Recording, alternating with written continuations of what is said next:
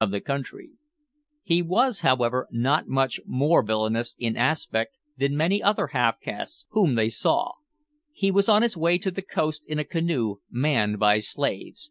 If Harold and Disco had known that this was his last journey to the coast they would have regarded him with greater interest.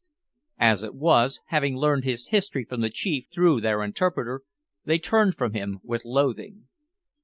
As this half caste's career illustrates the depths to which humanity may fall in the hot bed of slavery, as well as, to some extent, the state of things existing under Portuguese rule on the east coast of Africa, we give the particulars briefly. Instead of the whip, this man used the gun, which he facetiously styled his "minister of justice," and in mere wantonness he was known to have committed murder again and again, yet no steps were taken by the authorities to restrain, much less to punish him. Men heard of his murders, but they shrugged their shoulders and did nothing. It was only a wild beast of a negro that was killed, they said, and what was that? They seemed to think less of it than if he had shot a hippopotamus. One of his murders was painfully notorious, even to its minutest particulars. Over the female slaves employed in a house and adjacent lands there is usually placed a head woman, a slave also, chosen for such an office for her blind fidelity to her master. This man had one such woman, one who had ever been faithful to him and his interests, who had never provoked him by disobedience or ill conduct, and against whom, therefore, he could have no cause of complaint. One day when half drunk he was lying on a couch in his house. His foreman entered and made herself busy with some domestic work. As her master lay watching her, his savage disposition found vent in a characteristic joke.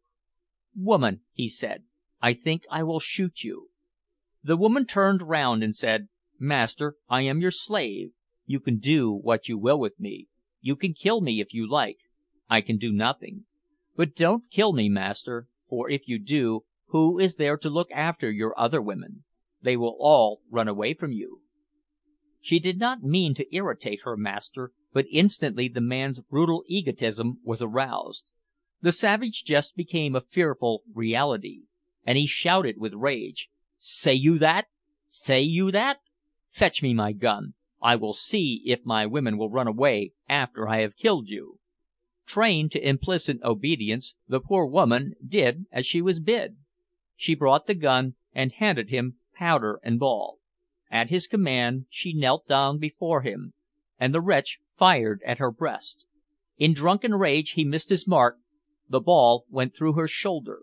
She besought him to spare her. Deaf to her entreaties, he ordered her to fetch more powder and ball. Though wounded and in agony, she obeyed him. Again the gun was loaded, again levelled and fired, and the woman fell dead at his feet. Note. The above narrative is quoted almost verbatim from the story of the University's mission to Central Africa, pages 78 and 79, the author of which vouches for its accuracy. The facts of this case were known far and wide. The Portuguese Governor was acquainted with them, as well as the ministries of justice, but no one put forth a hand to punish the monster or to protect his slaves. But vengeance overtook him at last. On his way down the Zambesi he shot one of his men. The others, roused to irresistible fury, sprang upon him and strangled him. Then indeed the Governor and magistrates were roused to administer justice. They had allowed this fiend to murder slaves at his will, but no sooner had the slaves turned on and killed their master than ceaseless energy and resolution were displayed in punishing those who slew him.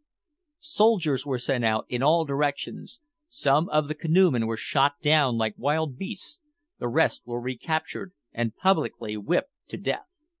Reader, this is domestic slavery. This is what Portugal and Zanzibar claim the right to practise. This is what Great Britain has for many years declined to interfere with. This is the curse with which Africa is blighted at the present day in some of her fairest lands, and this is what Portugal has decreed shall not terminate in what she calls her African dominions for some years to come. In other words, it has been coolly decreed by that weakest of all the European nations, that slavery, murder, injustice, and every other conceivable and unmentionable vice and villainy shall still, for some considerable time, continue to be practised on the men, women, and children of Africa. Higher up the Shire river the travellers saw symptoms of recent distress among the people, which caused them much concern. Chimbolo, in particular, was rendered very anxious by the account given of the famine which prevailed still farther up the river, and the numerous deaths that had taken place in consequence. The cause of the distress was a common one, and easily explained. Slave dealers had induced the Ajawa, a warlike tribe, to declare war against the people of the Manganja highlands. The Ajawa had done this before, and were but too ready to do it again. They invaded the land, captured many of the young people, and slew the aged. Those who escaped to the jungle found on their return that their crops were destroyed. Little seed remained in their possession, and before that was planted and grown, famine began to reduce the ranks, already thinned by war. Indications of this sad state of things became more numerous as the travellers advanced. Few natives appeared to greet them on the banks of the river as they went along, and these few resembled living skeletons. In many places they found dead bodies lying on the ground in various stages of decomposition, and everywhere they beheld an aspect of settled unutterable despair on the faces of the scattered remnant of the bereaved and starving people. It was impossible, in the circumstances, for Harold Seadrift to give these wretched people more than very slight relief. He gave them as much of his stock of provisions as he could spare, and was glad when the necessity of continuing the journey on foot relieved him from such mournful scenes by taking him away from the river's bank. Hiring a party of the strongest men that he could find among them, he at length left his canoes, made up his goods, food, and camp equipage into bundles of a shape and size suitable to being carried on the heads of men, and started on foot for the Manganja highlands. "Seems to me, sir," observed Disco, as they plodded along together on the first morning of the land journey "seems to me, sir, that Chimbolo don't stand much chance of findin' his wife alive." "Poor fellow!" replied Harold, glancing back at the object of their remarks. "I fear not." Chimbolo had by that time recovered much of his natural vigour, and although not yet able to carry a man's load, was nevertheless quite capable of following the party. He walked in silence, with his eyes on the ground, a few paces behind Antonio, who was a step or two in rear of his leader, and who, in virtue of his position as boatswain to the party, was privileged to walk hampered by no greater burden than his gun. "We must keep up his sperrits, though, poor chap," said Disco, in the hoarse whisper with which he was wont to convey secret remarks, and which was more fitted to attract attention than his ordinary voice.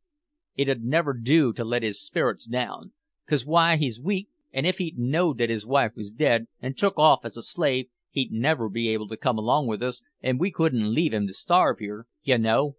"Certainly not, Disco," returned Harold. "Besides, his wife may be alive, for all we know to the contrary. How far did he say the village was from where we landed, Antonio?" "'Bout two, t'ree days," answered the boatswain. That night the party encamped beside the ruins of a small hamlet where charred sticks and fragments of an African household's goods and chattels lay scattered on the ground. Chimbolo sat down here on the ground, and resting his chin on his knees, gazed in silence at the ruin around him. "Come, cheer up, old fellow," cried Disco, with rather an awkward effort at heartiness, as he slapped the negro gently on the shoulder. Tell him, Antonio, not to let his heart go down. Didn't he say that what de call de place his his village was a strong place, and could be easily held by a few brave men?" "True," replied Chimbolo through the interpreter, "but the Manganja men are not very brave." "Well, well, never mind," rejoined the sympathetic tar, repeating his pat on the back. "There's no sayin'. P'raps they got courage when it came to the scratch. P'raps it never came to the scratch at all up there. Mayhap you'll find 'em all right after all. Come, never say die so long as there's a shot in the locker. That's a good motto for 'ee, Chimbolo, and ought to keep up your heart even though ye are a nigger, 'cause it wos inwented by the great Nelson, or his bo's'n, just before he got knocked over at that glorious battle of Trafalgar. Tell him that, Antonio." Whether Antonio told him all that is extremely doubtful, although he complied at once with the order, for Antonio never by any chance declined at least to attempt the duties of his station, but the only effect of his speech was that Chimbolo shook his head, and continued to stare at the ruins. Next morning they started early, and towards evening drew near to Zomba. The country through which, during the previous two days, they had travelled was very beautiful, and as wild as even Disco could desire. And, by the way, it was no small degree of wildness that could slake the thirst for the marvellous which had been awakened in the breast of our tar by his recent experiences in Africa. It was, he said.